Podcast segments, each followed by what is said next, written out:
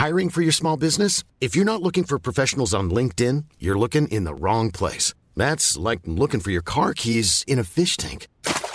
LinkedIn helps you hire professionals you can't find anywhere else, even those who aren't actively searching for a new job but might be open to the perfect role. In a given month, over 70% of LinkedIn users don't even visit other leading job sites. So start looking in the right place. With LinkedIn, you can hire professionals like a professional. Post your free job on linkedin.com slash people today.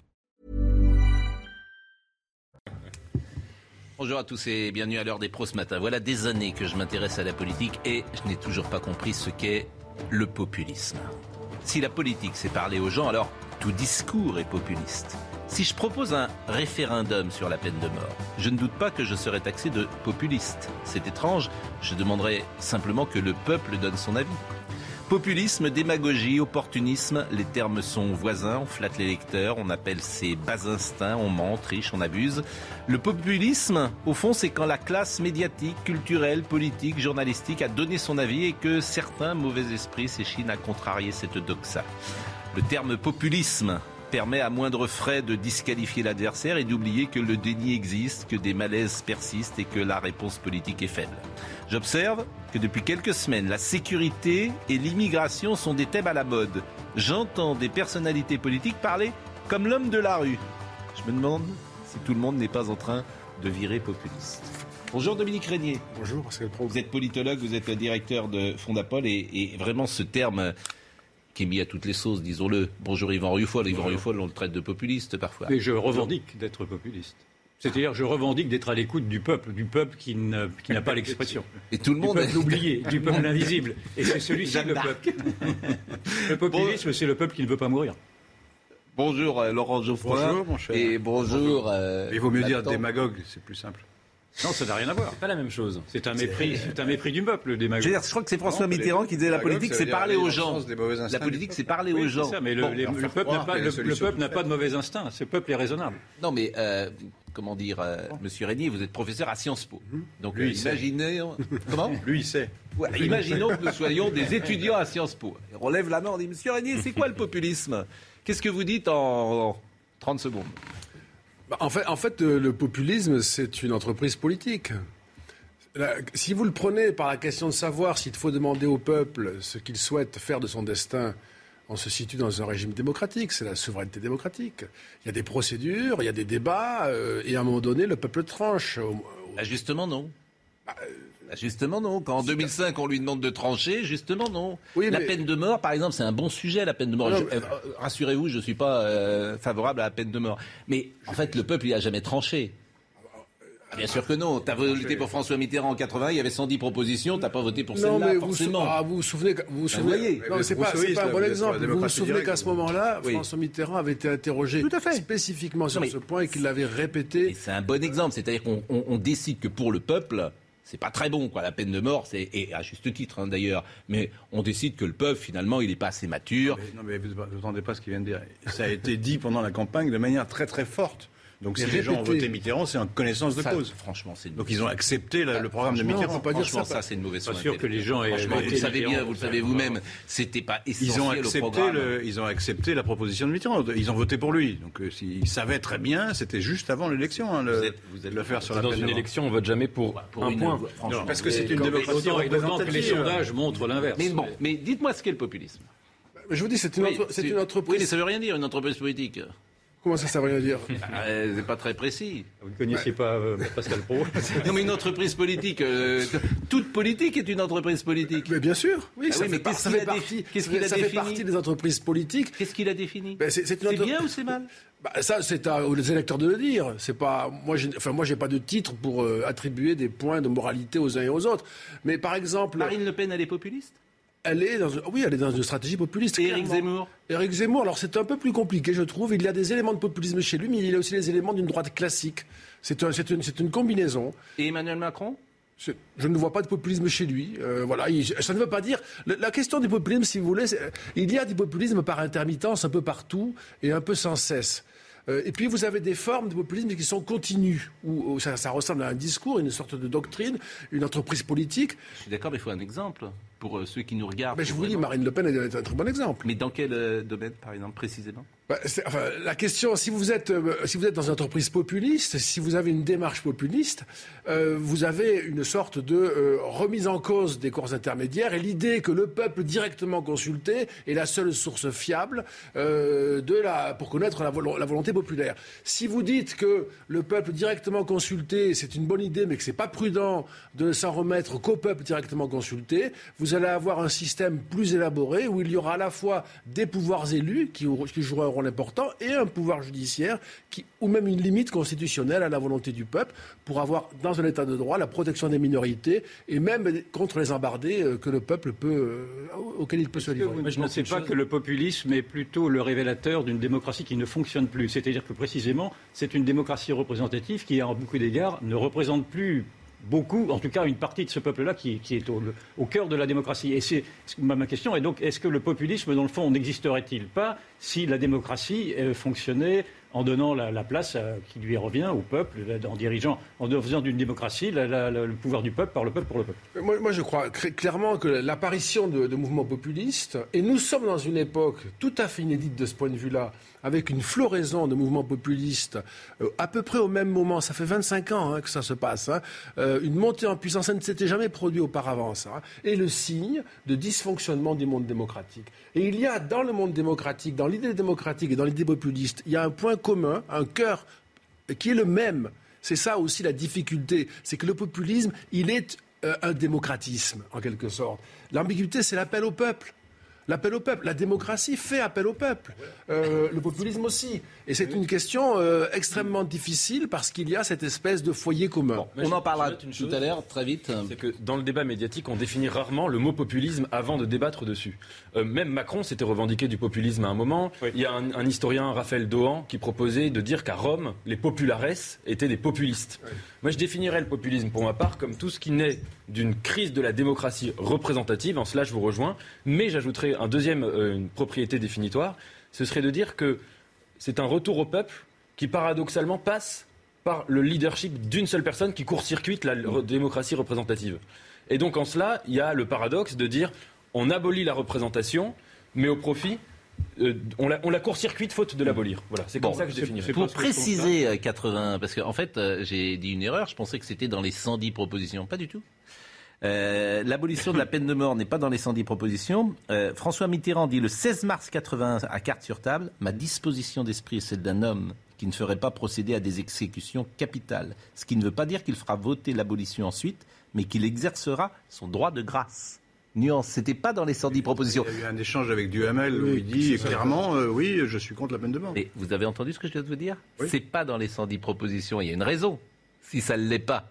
Donc mon argument tout à l'heure est parfaitement valable. Repasser euh, de la bande que- avec Mitterrand, repassez là. Et c'est pas dans les 110 propositions, c'est quand même factuel. annoncé, bon, à la télé, Je pense quand même, Pascal Pro, là, là, là- Ah, franchement, vous êtes. euh, là, Mais non, je- pense je- quand même que la bande. Mais peu importe. Non, le fait de l'avoir dit à la télévision à deux reprises, ça avait même fait polémique à l'époque, on lui posait la question deux fois, c'était euh, une sorte de pièce qui lui était tendue supposément. Bien sûr. Mais le fait qu'il ait dit à la télévision avait plus de chances d'être connu que la lecture des 110 propositions. J'entends bien, mais euh, effectivement, tu pouvais être sur euh, une grâce, pas forcément sur l'abolition, mais peu importe. Euh, euh, en revanche, on va- là. Mais je m'attendais pas, moi, à être interrogé à, à mon arrivée sur le populisme. J'étais un peu là. Je me dis, mais qu'est-ce qui se mais- passe mais- tout d'un mais- coup mais moi-même, je ne savais pas que j'allais vous interroger là-dessus. Ah, d'accord, très bien, C'est ça le charme. C'est jamais tout à fait ce qu'il dit. C'est c'est le charme de, notre émission. Non, mais c'est intéressant parce qu'on va parler effectivement de Marine. Le Pen et c'est intéressant. De, en plus que comme euh, vous êtes, euh, je veux dire là, comme euh, il y, a- il y a une étude qui est sortie et donc Non, mais j'ai fait des bouquins sur le populisme aussi, donc c'est pour Bien ça sûr, que je...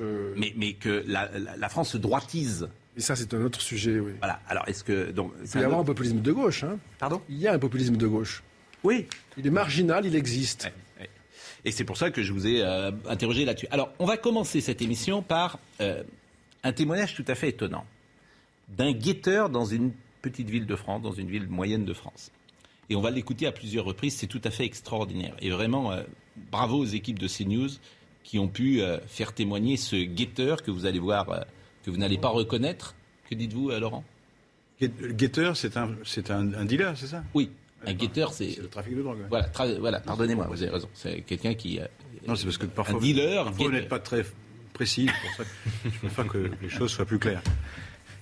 En fait, c'est des professeurs. C'est le professeur euh, Jospin, Geoffrin, qui est là avec son. Oui, vous vous en mêlez tout le temps. Voilà, et qui donne des, ses bons points. Mais c'est en eux. Vous voyez, ils ont ça, c'est dans leur ADN de donner des leçons, de dire qui est bien, qui est pas bien, etc. Euh, donc ce guetteur, comme le dit Monsieur Geoffrin, qui est aussi un dealer, et euh, il va d'abord expliquer c'est quoi son métier. Euh, la voix a été un peu déformée, mais écoutez parce que c'est vraiment un témoignage remarquable. Tous les jours la même chose, hein. c'est soit regarder si la police passe, etc., soit, soit servir des clients. Ça dépend, ça dépend de ce que je fais, mais ce que je vois tous les jours, c'est des murs. C'est malheureux à dire, mais c'est des murs. Et par-delà ces murs, c'est malheureux, mais on se sent plus en sécurité dans ces murs, et c'est ça aussi qui fait qu'on reste bloqué là-dedans. C'est qu'on se sent plus en sécurité dans ces murs parce qu'on connaît tout le monde. Plus en dehors. On peut, on veut plus s'ouvrir au monde extérieur parce que c'est pas qu'on en a peur, mais c'est qu'on se sent comme une famille à l'intérieur du quartier. Est-ce que vous pensez que la police peut arriver à endiguer ce trafic de drogue? Jamais. Parce que, comme je vous l'ai dit tout à l'heure, il y en a un qui tombe, il y en a un autre qui reprend sa place directement. Des fois, dans la journée, il y a un mec qui se fait péter, et une heure après, il y a un, autre mec qui prend sa place. Hein. Il n'y aura jamais. Non, il n'y aura jamais de. On va dire de, de trou euh, de personnel. Il n'y aura jamais ça. Donc c'est intéressant d'avoir ces témoignages. On va écouter trois, quatre passages et puis après, je vous donnerai évidemment la parole. La, deuxième, euh, deuxième passage, c'est euh, son parcours, son métier d'une certaine manière. Vous êtes véhiculé, vous faites le tour euh, du quartier et puis des points euh, d'entrée. Vous êtes équipé soit d'un talkie, soit d'une radio dans les quartiers où il y a le plus de sous. Et vous vous avertissez juste si vous voyez la police qui passe, la direction qu'elle emprunte. Et vous, pourquoi vous avez arrêté votre business? Parce que je me suis fait attraper. Et pour une fois, je vais dire merci à la loi de de faire en sorte qu'il y ait des vices de procédure et des vices de forme. Mais. Euh, qu'est-ce qui s'est passé? Je me suis fait soulever à 6h du matin, comme beaucoup de gens. Et sauf qu'ils ont mal écrit mon nom de famille. Et ils ont fait beaucoup de fautes dans le procès verbal. Je ne l'ai pas signé. du coup, ben. Ça fait qu'il y a une, une nullité de je sais plus trop combien de le truc n'était pas. C'était pas possible de juger. Vous n'avez pas été condamné? Non. Mais j'ai arrêté aussitôt de faire ça. Trop quand même euh, calmé Ouais. pour faire votre business. Quand, ouais, quand j'étais plus jeune, j'étais fou. Mais là, j'arrive euh, bientôt à un âge où je vais devoir commencer à penser à fonder une famille, tout ça. Et faut essayer de s'en sortir plus vite. Hein. Et fonder une famille, c'est possible en étant guetteur Non. Mais aucun métier, aucun travail dans ce, dans ce secteur-là, c'est possible de fonder une famille. Impossible. Parce qu'il y a la peur de la prison. Et puis après, ben forcément, hein, il y, a, tous les enjeux. Hein. Si vous faites par exemple la sacoche, que vous faites un trou, euh, un trou dans le, budget, je parle. Si vous faites un trou, vous êtes dans le meilleur des cas, vous bossez gratuitement. Dans le pire des cas, vous prenez une balle dans la tête. Hein.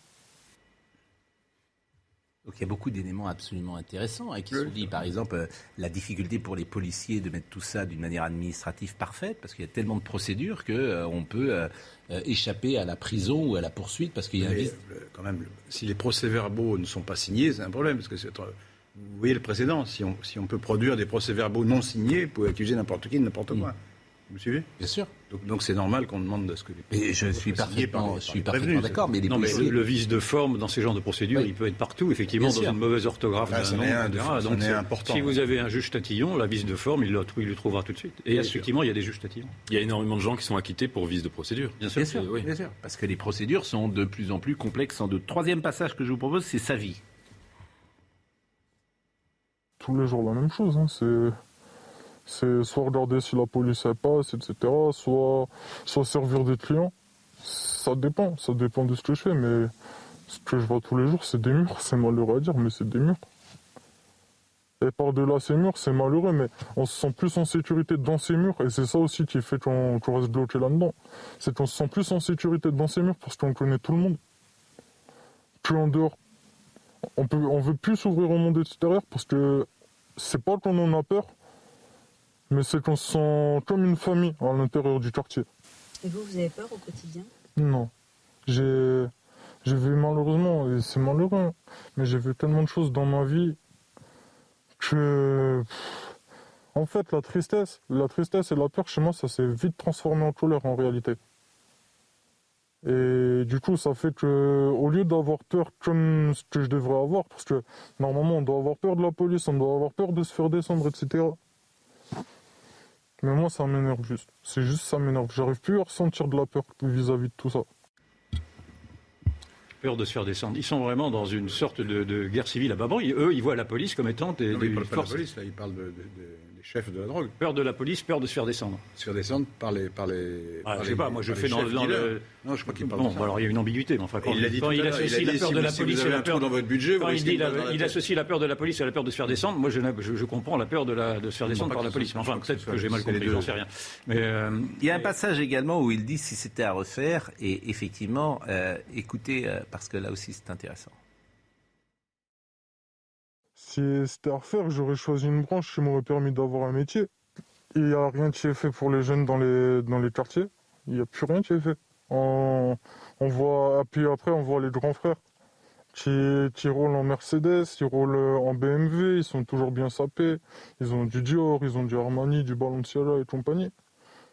Nous, on a 15 ans, on veut faire la même chose parce que, voilà, c'est beau, on est à 15 ans, on est, on est attiré par tout ça, vous voyez puis on se dit, puis on se dit que c'est la vie de rêve. On se dit ouais, on fait rien. Et puis on ramasse, on ramasse de l'argent. C'est facile de rentrer là-dedans. Ouais, franchement ouais. Si tu veux, il, il rentre comme, euh, comme il veut. Il y a pas de, il y a tout, il y aura toujours besoin de quelqu'un parce qu'il y a toujours un mec qui se fait, qui se fait soulever par la police un jour, donc il y a besoin d'un nouveau. Il y, a, toujours des trucs comme ça. Un mec qui est malade, ça arrive aussi. hein. Il y a des mecs qui sont malades, ils peuvent pas prendre leur poste. On peut pas dire à un mec qui a 41 de fièvre de venir bosser dans un bâtiment alors qu'il faut courir, alors qu'il faut gérer les. Ah non, c'est pas possible. C'est comme des vraies entreprises en vrai. C'est quand il manque quelqu'un, on prend un remplaçant. Et une fois que le remplace, euh, une fois que le mec qui était là initialement, il, il revient, le remplaçant il part, mais on lui trouve un autre poste s'il a envie. Bon, je trouve qu'il y a vraiment, alors on pourrait en écouter plusieurs encore, mais je trouve qu'il y a tout là-dedans, euh, dans cette séquence. D'abord, le garçon, euh, il a moins de 25 ans, mais c'est un garçon qui est structuré, qui est intelligent, qui euh, sait parler, qui sait analyser les choses, qui dit si c'était à faire, j'aurais aimé. C'est ça qui m'intéresse aussi beaucoup. Si c'était à faire, j'aurais aimé faire une branche, mais il n'y a rien pour nous. Bon. Donc ce discours victimaire, on sait qu'il est objectivement faux, il n'y a pas rien. Il y a l'école de la République qui permet quand même de pouvoir passer des diplômes, avoir un métier, etc. Mais, et, on sent bien quand même qu'il, paradoxalement, il fait pas ça, euh, il ne jubile pas, il ne jouit pas en faisant cela. Je pense pas qu'ils disent qu'il y a, rien pour, lui. Je pense que ce qu'il dit, c'est qu'il il a grandi donc manifestement dans un, dans un milieu très défavorisé, mais où dans ce même milieu, il y avait ça et là des marques de grande richesse. Euh, il cite des, des voitures de luxe, des vêtements de luxe, etc. Et donc oui, il avait des perspectives professionnelles, euh, sans doute dans son entourage, des gens qui travaillaient dans son immeuble, dans sa famille. Il parlait des trafiquants de drogue, là. Oui, oui, Oui, oui, exactement. Oui, Mais ces perspectives-là, évidemment, c'était des gens qui ne gagnaient pas des fortunes, qui ne roulaient pas dans des, dans des berlines, etc. Et donc ce contraste entre une richesse très facile et très grande et qui ne demande aucun effort et euh, beaucoup d'efforts pour pas grand-chose, eh ben, à mon avis, c'est ça qui euh, initie très souvent des, des parcours de trafiquants de drogue.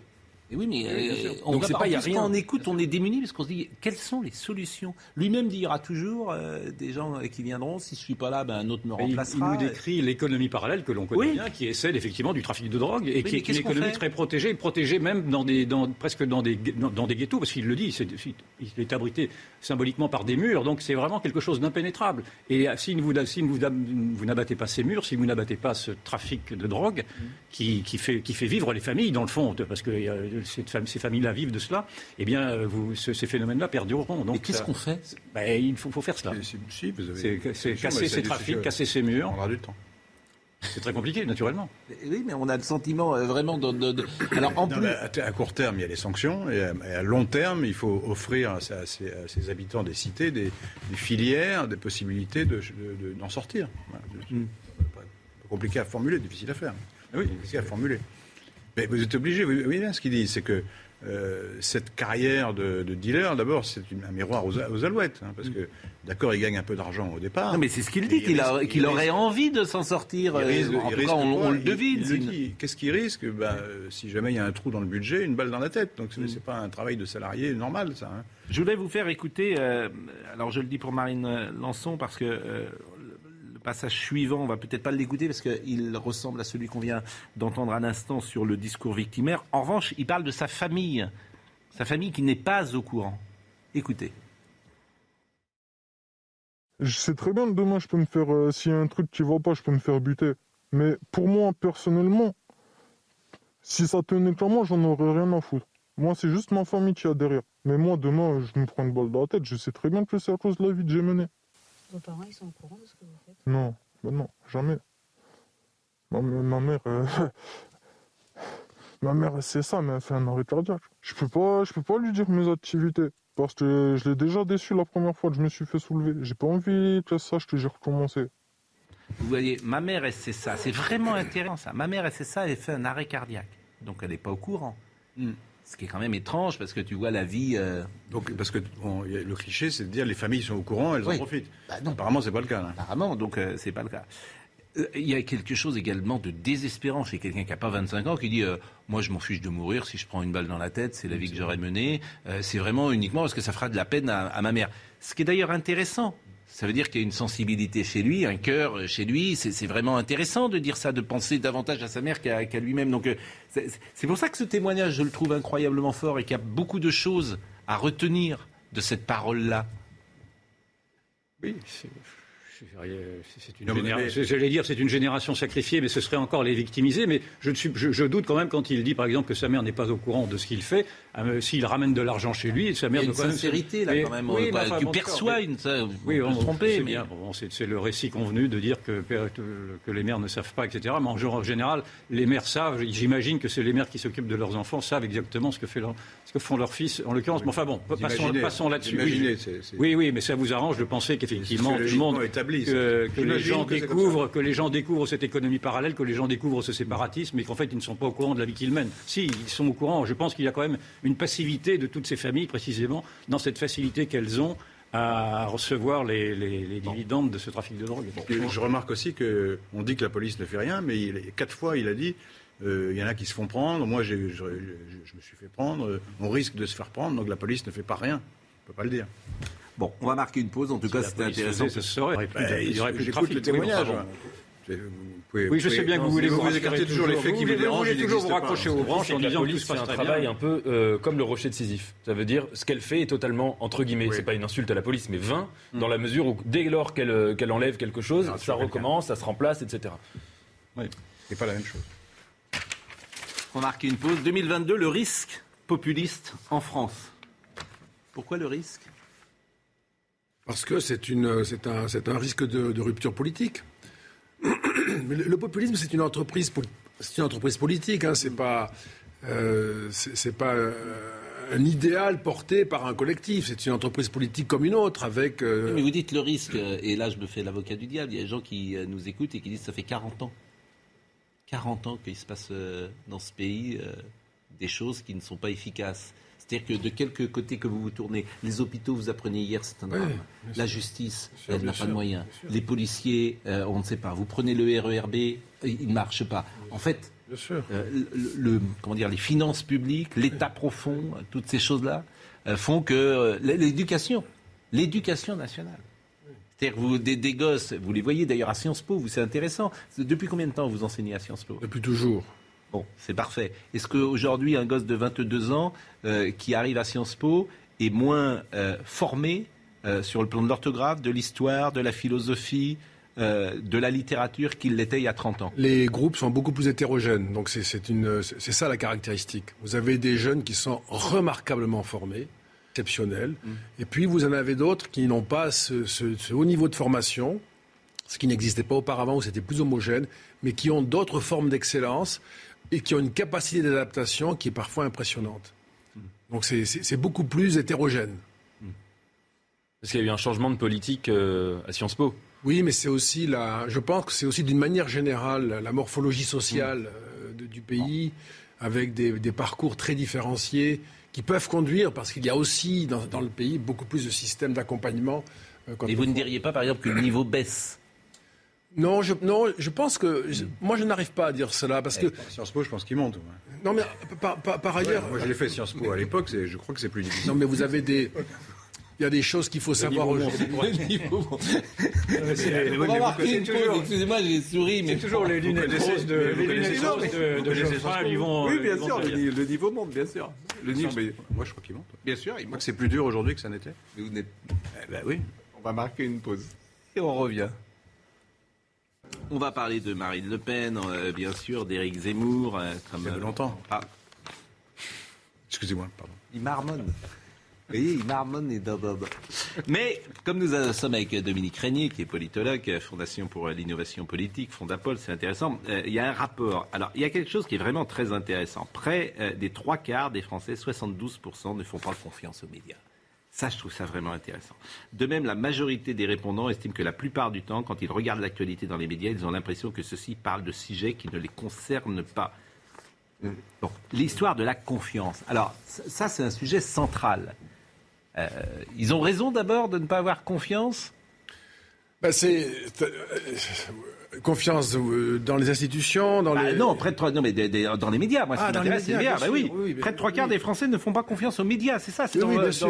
non, parce que la défiance, elle, est- elle, Ouais. elle touche toutes les institutions. C'est Oui. c'est une Oui, mais les médias. Et les médias aussi. Pourquoi? Ils ne se sentent pas représentés. Ils n'ont pas le sentiment que leur vie s'y retrouve. Euh, il est certain que les décalages sont considérables entre. euh, euh, Les 72%, c'est. c'est énorme. Oui, c'est énorme, absolument. Mais ça, c'est que, si vous voulez, il y a une espèce de dissociation qui a eu lieu. Et le fait, d'ailleurs, c'est pas la première fois que, que nous le mesurons, le fait de le mesurer n'a évidemment aucun effet sur euh, le système médiatique qui continue euh, à dérouler. Sa- non, sauf que, par exemple, des gens comme Yvan Rioufol, euh, peut-être qu'on ne les entendait pas de la même manière il y a 10 Oui, ans, oui, non, mais- et qu'ils expriment un point de vue qui n'avait pas... Moi, moi j'ai l'impression que l'espace médiatique est politiquement correct. Sur des sujets, tous les médias pensent la même chose. Oui, c'est oui, oui, c'est- oui, Sur certains sujets. oui, oui, oui, oui, oui. Sur le mariage pour tous, vous verrez pas un journaliste euh, exprimer un point de vue euh, Ça, c'est le contraire. Ça s'appelle la pensée unique. euh, très fort à l'époque. Pardon consensus médiatique, dis-je. Je ne parle pas du débat Les national. journaux qui étaient contre. Ah, non, mais Enfin, écrivez l'histoire. Sur le Covid. Sur le. Covid, oui, les, les- les médias sont unanimes. Incroyable. Ah, Sur les vaccins, oui, mais heureusement. Non, sur le Covid, sur le confinement, sur les masques, sur. Oui, Non, Moi, ce que- je vais vous dire ce qui me frappe aujourd'hui, Monsieur Régnier. Après, on va parler de Marine Le Pen. Ce qui me frappe aujourd'hui, c'est que vous avez une presse avant qui était offensive, et, euh, avec un certain état d'esprit. Parfois, il y avait des voyous dans la presse, hein, bon, et qu'aujourd'hui, on a des moralistes. Et je me faisais la réflexion en voyant un documentaire l'autre jour sur l'affaire Grigori. La manière dont se conduit la presse pendant ces années-là. Mais aujourd'hui, elle ne pourrait pas se comporter comme ça. Les directeurs de rédaction n'admettraient pas que, euh, euh, je veux dire, euh, euh, les- l'affaire Grigori n'admettrait pas de suivre comme on suivait à l'époque l'affaire Grigori, que les caméras soient partout, qu'on harcèle, pourquoi pas, les victimes, les témoins, etc. Parce que c'était des voyous. Il y avait une tradition dans la presse de, de- de- de- très... Aujourd'hui, les journalistes, c'est des donneurs de leçons et ils portent une morale. Ils portent la morale. Alors effectivement, les gens qui écoutent disent, moi, j'ai pas envie d'avoir la morale de, des médias. Est-ce Ouais. que vous partagez ça? Moi, je ne m'attendais pas à toutes ces questions-là, qui sont compliquées. Mais je- je- ma réaction, c'est de me dire est-ce que les, les chaînes d'information, est-ce que les journaux, est-ce que les radios euh, mettent suffisamment de moyens au service des journalistes pour qu'ils fassent autre chose que, au fond, ce moralisme et qui ne coûte pas cher?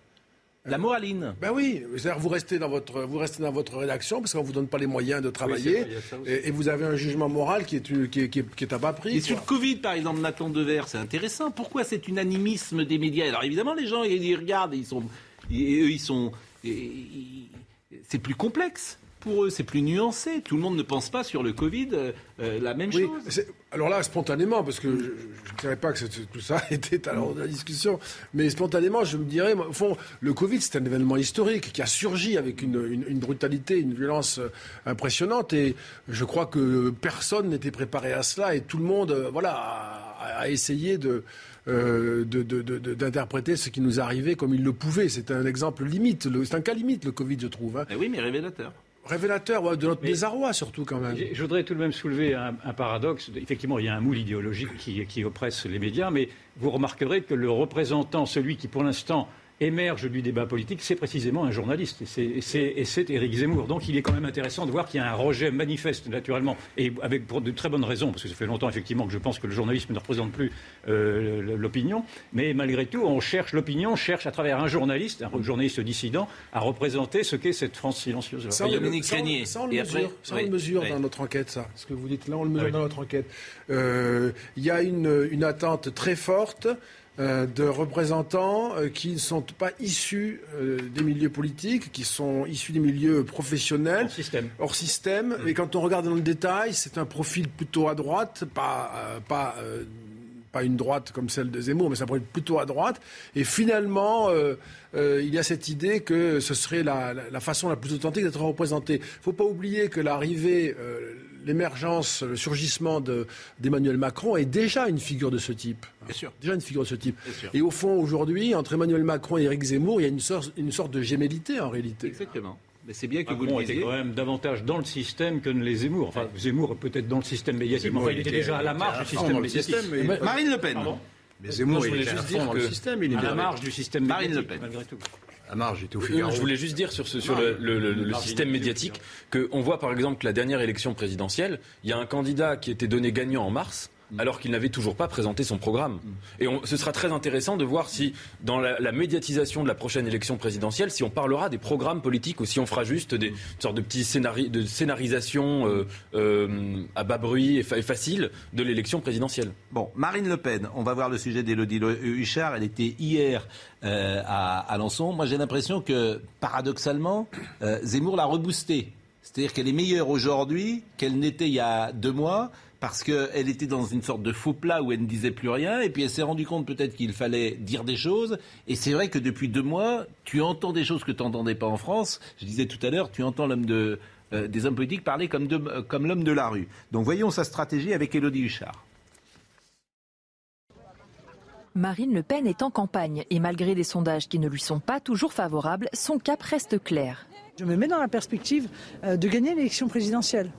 Et par conséquent, euh, de pouvoir euh, parler de sujets qui sont des sujets qui touchent à la liberté des nations européennes, à la souveraineté des nations européennes, dans un- une structure contrainte qui pour l'instant est l'Union européenne et que j'espère pouvoir transformer avec l'aide de tous en Alliance européenne des nations. La stratégie de la candidate pour l'emporter à prendre du terrain, dit son entourage. Une campagne axée sur la proximité où elle veut se montrer à l'écoute. Beaucoup de déplacements, des rencontres avec les Français et surtout peu de journalistes. Une recette calquée sur la campagne victorieuse de Jacques Chirac en 1995. Aussi un moyen, selon le président de son parti, de donner une image crédible. Elle incarne une forme de, de solidité. Euh, bon, les sondages font un peu de sensationnel. Éric Zemmour, pour l'instant, il nourrit les Français de constats. Nous, on essaie de les nourrir de solutions. C'est peut-être un peu moins euh, clinquant. Mais euh, je pense que nous serons au second tour face à Emmanuel Macron et que nous gagnerons cette présidentielle. Une stratégie que Marine Le Pen veut surtout différente de son principal concurrent Éric Zemmour qui lui mène une campagne très médiatique. Alors, être sur le terrain, ça veut dire quoi? C'est ce qui s'est passé hier à Alençon. Euh, il y avait eu un incident euh, dans la nuit. Elle s'est déplacée et elle a eu un échange avec un jeune. Et dans cet échange, effectivement, elle marque plutôt des points parce qu'elle fait preuve d'autorité elle dit les choses. Au fond, elle porte la parole de ceux qui écoutent, qui regardent la séquence. Et au fond, elle dit ce que les gens euh, qui sont en train de regarder ou d'écouter pensent. Mais à part rabaisser les gens du quartier, je sais pas, vous, vous parlez que de ça en fait. Hey, Il y, a- il y a des trucs euh, positifs aussi. Moi, quand le matin je me réveille, il n'y a pas que des tirs de mortier. D'un côté, après, il y a les policiers, ils font des bavures policières. Après, on n'en parle pas de ça. Non mais est-ce que vous Bah. avez entendu les délinquants qui ont été... euh, Ah, moi, j'étais là ce Non soir. mais est-ce que vous avez entendu les délinquants qui disent c'est parce que les policiers rentrent dans la cité que nous nous Après, ça, je défendons Après, peut-être, c'est pas à cause de ça les mortiers, mais les bavures de policières, on non, parle non, non, de non, ça. il y a non, Ah, non, non, non, non, Il y a les stop. bavures de Et les bavures des pompiers, c'est quoi alors Les ba- ah, Parce que pourquoi on attaquait aussi les pompiers Désolé, mais quand, Non. quand il y avait eu le Non, feu, non. quand il y avait eu le feu à, à personne, c'est pas les pompiers qui sont venus sauver, c'est les Non, non. du quartier qui sont venus Non sauver. mais les gens. écoutez, il faut arrêter de raconter des histoires. Il faut arrêter de raconter des histoires. La réalité, c'est que Mais la- ces la vérité, c'est mes yeux, j'ai bien- vu de mes yeux. Oui, oui, nous aussi, on a vu de nos yeux les tirs de mortier sur les policiers et les, Ah, ça- les pompiers. ouais. On a vu de nos yeux les gens qui témoignent en disant on a fait un guet-apens, on a organisé un guet-apens pour faire venir les pompiers et pour pouvoir les attaquer Après, avec sorti, des cocktails ça. Molotov. Voilà. Ah. Donc c'est ça, moi, que je, c'est cela que je veux faire cesser. Maintenant, si vous êtes heureux dans cette délinquance, eh bien, je le regrette.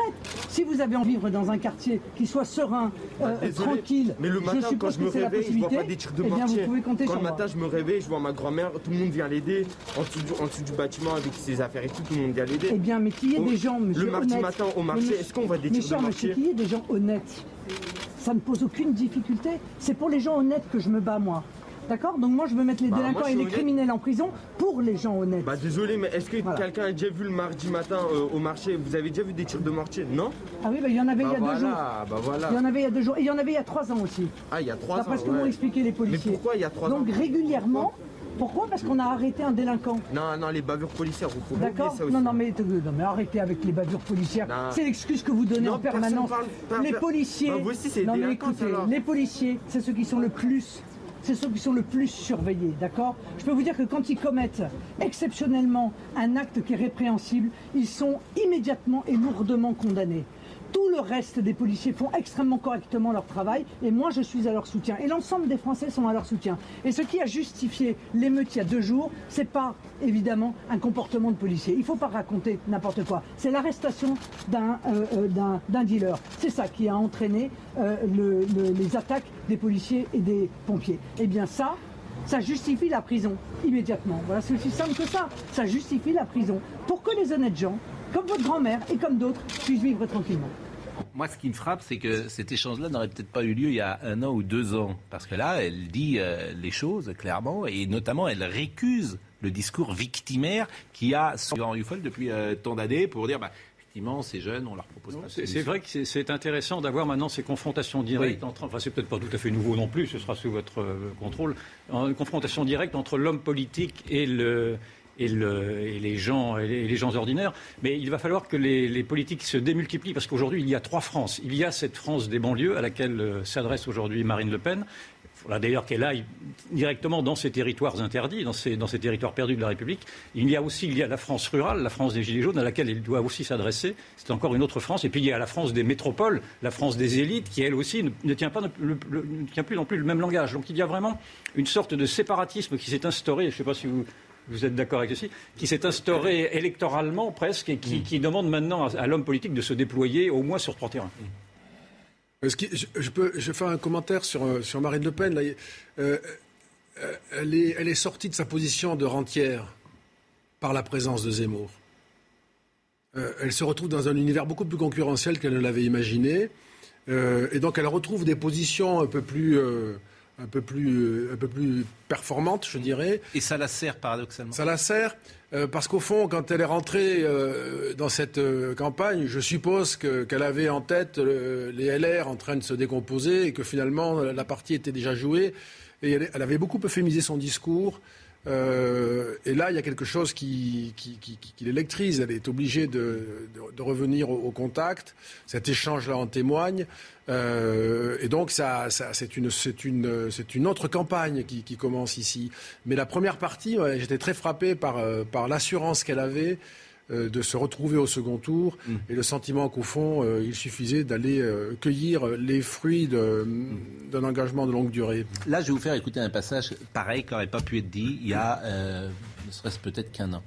Euh, c'est Marine Le Pen. Hier, elle s'adresse aux journalistes. Vous dites n'est pas vrai, mais c'est pas grave. J'ai toujours vu les hommes politiques parler aux, aux citoyens. Tout- des- je me souviens de- d'échanges entre Mitterrand et n'importe qui dans la rue. Il y en avait tout le temps des choses comme ça. C'est- vous avez Bah, écoutez, je vais vous faire- la lune, là, Bah, l'Amérique. bah, je ne découvre pas la Lune. J'entends partout dire qu'aujourd'hui, euh, la parole s'est libérée, comme dans d'autres secteurs. C'est votre idée, ça. Je- C'est- je- pas vrai. La, la parole n'était pas contrainte avant. On disait ce qu'on voulait. J'en ai pas en prison. parce vous, je vous êtes, vous sérieux? Oui, bien sûr. Vous, vous dites. euh, on- C'est-à-dire que ça, ça existe depuis. tous les ans, tous les ans, Oui. vous expliquez. Ah, enfin, on parle d'immigration. Mais ça Oui. fait 20 ans qu'on en parle. Mais- En bien, en mal, on, je euh, de- débats sur je- l'immigration, j'en ai fait 90 000 euh, de- depuis que je, que je viens sur les plateaux de télé. Enfin, Sauf, cher Laurent quoi. Geoffrin, que vous disiez ça n'existe pas. Qu'est-ce que je disais Qui disait que ça n'existe pas Peut-être pas. Vous disiez, il n'y a pas de problème, ça n'existe pas, c'est des tout à fait Mais Marine Le. Pen, elle a émergé il y a, il y a- il y a 40 ans. Oui. Elle- de quoi elle parlait De l'immigration. Je Et de quoi on parlait je De l'immigration. je euh, vous- C'était Je obsessionnel. vous répète que, euh, que le Front National et Jean-Marie Le Pen aient dit cela dans les années 80, la réponse est oui. Que la classe médiatique adhère à ce constat, la réponse est non. Et qu'aujourd'hui, la classe médiatique adhère à ce Je constat. suis un grand lecteur du Figaro et du Figaro Magazine. Je peux pas vous dire autre je peux chose. vous dire qu'il y a Je- des couvertures dans le Figaro Je Magazine. Il y a même une couverture qui a fait scandale puisqu'ils avaient mis une femme voilée en disant ce Mm. sera la République euh, Oui. dans 20 ans, ce qui ne s'est pas produit Mais évidemment. vous disiez ça n'existe pas. Mais je- on disait pas que ça n'existait Bah pas. si. Ah Mais- si, mais- vous mais disiez avez- ça vous n'existe pas n'existait Mais même, à mon, mais même à mon égard, vous ne cessez effectivement de vous moquer en disant que je n'ai que l'immigration en tête. En effet, je, je n'ai que l'immigration en tête pour ce genre de sujet. Et vous, c'était une sorte de manière. Mais sur la délinquance, de me par exemple. reprocher de n'avoir qu'une idée fixe. Bien sûr que vous ne vouliez pas avoir cette idée-là en tête. C'est Sur la les délinquance, réponses à la, Eh, question. euh, c'est pas ça, c'est Écoutez pas qu'elle dit. c'est pas qu'on n'en parlait pas, c'est qu'on n'avait pas les mêmes politiques pour, répondre à ce problème. Écoutez ce qu'elle dit sur la délinquance. J'ai le sentiment, je peux me tromper, que ce qu'elle dit là. c'est la victimisation permanente de la droite, c'est fatigant. Vous avez le droit de parler depuis toujours. Mais est-ce que- Vous ne voulez pas euh, reconnaître on m'empêche de parler. Laurent, reconnaître gentil, tous les jours pour dire qu'on vous empêche de parler. Laurent, c'est ridicule. Vendredi. Oui, c'est vendredi. Bah, et Bon, alors soyez gentil. Écou- on- euh, je veux dire, c'est factuel ce que je dis. Elle va dire 95% de la délinquance de rue est liée à l'immigration. Hmm. Voilà ce qu'elle va dire là à l'instant. Moi, j'ai le sentiment que cette phrase-là n'était pas possible il y a 5 ans. Qu'est-ce que vous voulez que je vous Elle dise? a toujours dit ça. Ah bah, J'ai bah, j'ai le sentiment qu'elle l'a pas dit de, de cette manière-là. Alors, écoutez, faites semblant de découvrir. écoutez. Il ne s'agit pas de stigmatiser, il s'agit de dire que l'immigration est un des éléments essentiels du développement de l'insécurité dans notre pays. Car il faut dire les choses telles qu'elles sont. 95% de la délinquance de rue sont le fait euh, de euh, personnes qui sont immigrées ou issues de l'immigration. Si on ne regarde pas cette réalité en face, alors on, on s'interdit de régler le problème qui est le problème, un des problèmes principaux de nos compatriotes. D'ailleurs, elle a été interrogée ce matin par Laurence Ferrari sur euh, cette statistique, d'où la sortez-vous, etc. Et elle a donné des précisions. Mais convenez que cette phrase-là, elle n'était pas dite, il me semble, de cette manière-là, il y a deux ans, trois ans, quatre ans. Maintenant, je peux me tromper. Bah, Marine Le Pen, on a maintenant un peu de recul parce que ça fait un certain temps qu'elle a succédé à son père. Il y avait une sorte de loi un peu statistique, politique sur elle. C'est qu'elle montait dans les sondages et elle montait en puissance politiquement quand elle se taisait ou quand elle était discrète. C'est-à-dire souvent pendant les quinquennats.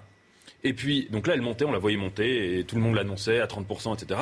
Et puis, quand elle commençait sa campagne et quand elle commençait à, donc, à prendre la parole et être sur le devant de la scène, là, elle descendait automatiquement. Et alors, il est vrai que c'est possible, on verra, hein, mais que peut-être que le fait d'avoir un rival, un peu comme Chirac avait eu comme rival Balladur, euh, peut-être que ça va contrecarrer cette loi et qu'elle va rester. euh, Ça en- l'a aiguillonné, manifestement, c'est ce que disait Dominique Renier. Moi, je traduis ça en disant elle est meilleure qu'il y a euh, cinq mois, oui, oui. euh, parce qu'elle était dans un faux plat. Et là, effectivement, bah, elle est plus offensive, plus précise. Et et- moi, ce qui m'avait étonné, par exemple, ce qui m'avait étonné, c'est qu'il y avait eu ce débat en 2017. Moi, j'avais cru un peu naïvement que après ce débat, elle allait descendre Oui, euh, et toucher le fond de la piscine, comme dirait Balkany, et que ce serait fini. Et en fait, elle a continué à monter. Elle est remontée pendant le mandat de Macron en restant extrêmement discrète sans qu'on l'entende. Donc elle récoltait de manière presque automatique. Pourquoi vous avez dit Balkany C'est à Gianni toucher le fond de la piscine? Le Balkany avait dit ça de Ah François bon Hollande. Il Oui. avait dit ça. Ah bon, bon c'est la chanson toucher le fond de la piscine. Oui, oui. je pense qu'on on assiste vraiment à une rupture idéologique. On pourrait l'appeler la révolution des œillères, c'est-à-dire qu'aujourd'hui, oui, parce que pendant très longtemps, et, euh, pendant très longtemps, elle était dans le déni des réalités. Oui, je me souviens sûr. très bien du slogan qui était "On ne montre pas les banlieues du doigt". Et euh, ça, ça a été répété pendant 20 ans. Et aujourd'hui, euh, ça a été dit. Maintenant, il faut mettre des mots sur les choses. Il faut désigner les réalités. Or, c'est un- c'est une révolution culturelle, une révolution idéologique qui va forcer maintenant à parler, à à parler radical dans le fond. Et c'est cette radicalité qui va porter, me semble-t-il, des, des candidats qui jusqu'alors étaient plutôt portés par la modération. Et c'est pour ça qu'en cela que je pense qu'on est en train de vivre une révolution.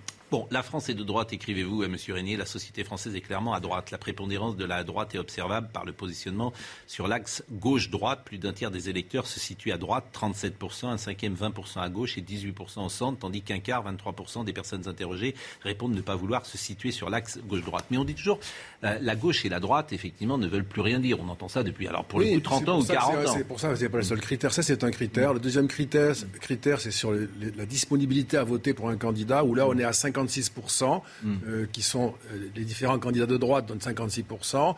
Et puis, vous avez un troisième critère, on en mobilise trois, euh, qui sont les thèmes, les thématiques. Et là, on trouve l'immigration, on trouve l'insécurité, euh, qui sont, et on trouve, euh, on trouve l'influence de l'islam, qui sont des thèmes extrêmement importants parmi les sept thèmes que nous testons depuis. Et qui sont plutôt des thèmes euh, de droite, Alors, entre guillemets. Moi, je, je sont devenus. Voilà. Moi, je, je pense que ce sont des thèmes devenus des thèmes de droite, mais qui pourraient, qui pouvaient tout à fait Bien faire l'objet d'une Mais la gauche était dans le gauche. déni. On revient toujours à la même chose. C'est-à-dire que la gauche républicaine a été dans le déni sur ces thèmes-là.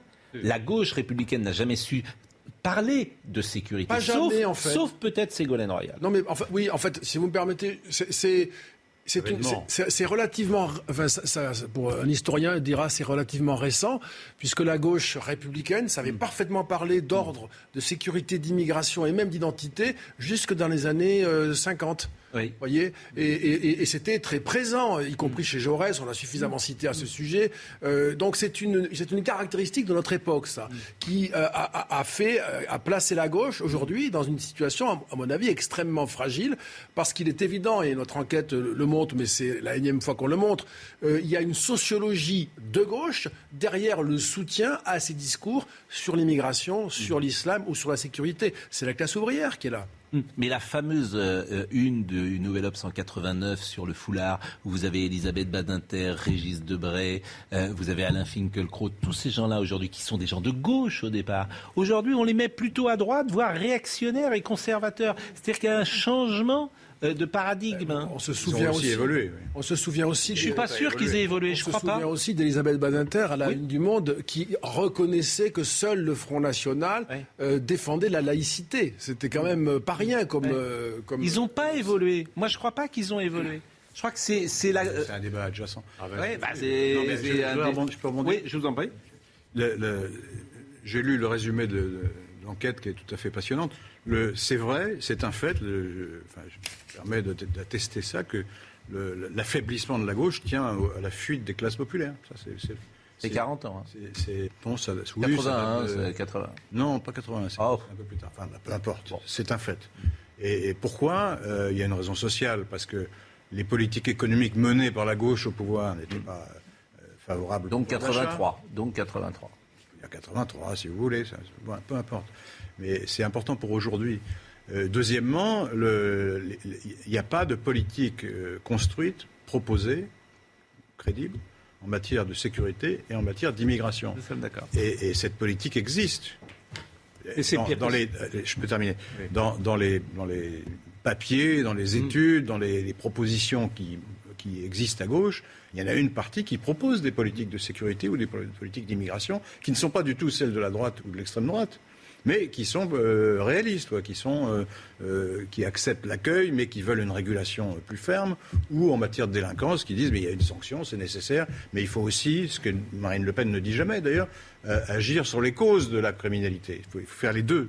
Et cette politique-là, Mais la gauche- sait, mais on Et il y a eu une théorisation par la gauche elle-même de l'abandon. Non, pas par la gauche. Et il y a eu une théorisation par la gauche elle-même de l'abandon du peuple à travers le rapport Terranova. Vous le connaissez aussi bien que moi. Et le rapport Terrano- Terranova a été de dire que la, la- la classe ouvrière était perdue pour le, pour la- le Parti socialiste singulièrement et qu'il fallait aujourd'hui aller flatter Oui, mais les, c'était pas les Monsieur Régnier qui euh, va partir. Euh, je rappelle euh, Fondation pour l'innovation politique. Les Français. Alors, au-delà de la France, ce glissement à droite, il est partout en Europe. Oui, c'est partout en Europe et ça se. Alors ça peut se, pro- ça peut se produire de deux façons différentes. Soit ce sont des partis de droite euh, qui, qui, qui ont le dessus, c'est, c'est- ça c'est la règle en Europe. hein. Soit vous avez, et ça fait le lien avec la conversation à l'instant, des partis de gauche qui euh, absorbent ces thématiques-là. c'est le cas de, du Danemark, qui est un cas euh, aujourd'hui où la social-démocratie mène une politique sur l'immigration et l'identité que je pense la droite française n'oserait pas proposer. Ça, c'est intéressant. C'est tout à fait impressionnant. Mais quand vous dites la droite domine en Europe, c'est pas tout à fait vrai, parce que toute la Scandinavie est repassée social-démocrate. Oui, mais c'est- L'Allemagne- oui, mais avec des idées de droite, c'est ce qui vous explique. euh, Ce que Pays, l'Allemagne, Avec- avec des idées de droite. qui gagnent, alors que tout le monde disait, tous les spécialistes Non, non, mais disaient, il y a Avec plus de des idées de droite, mais il n'entend pas Laurent Non, non, je vous assure que la, la- la- la- la- la gauche est, est- est très minoritaire. Euh, et euh, en ce qui concerne le Danemark, le point intéressant, c'est que les sociodémocrates mènent une politique en matière d'identité d'immigration que la droite française n'oserait pas proposer. Et, et vous, et vous savez aussi qu'en en Suède, qui est un cas très intéressant, Mm. euh, la droite suédoise passe- est en train de passer un accord avec les démocrates de Suède, qui sont, je dirais, à la droite du, du RN. hein. Mm. Euh, et donc, euh, ce sont des évolutions spectaculaires pour un pays qui, depuis 100 ans, est, est le siège de la social-démocratie.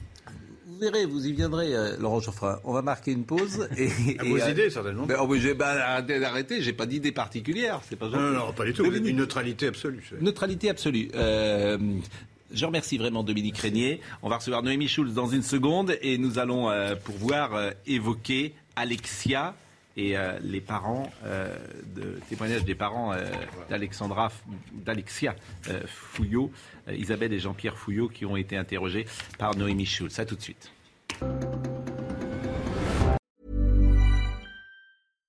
Hi, I'm Daniel, founder of Pretty Litter. Cats and cat owners deserve better than any old fashioned litter. That's why I teamed up with scientists and veterinarians to create Pretty Litter. Its innovative crystal formula has superior odor control and weighs up to 80% less than clay litter.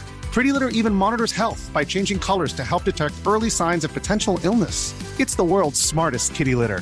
Go to prettylitter.com and use code ACAST for 20% off your first order and a free cat toy. Terms and conditions apply. See site for details.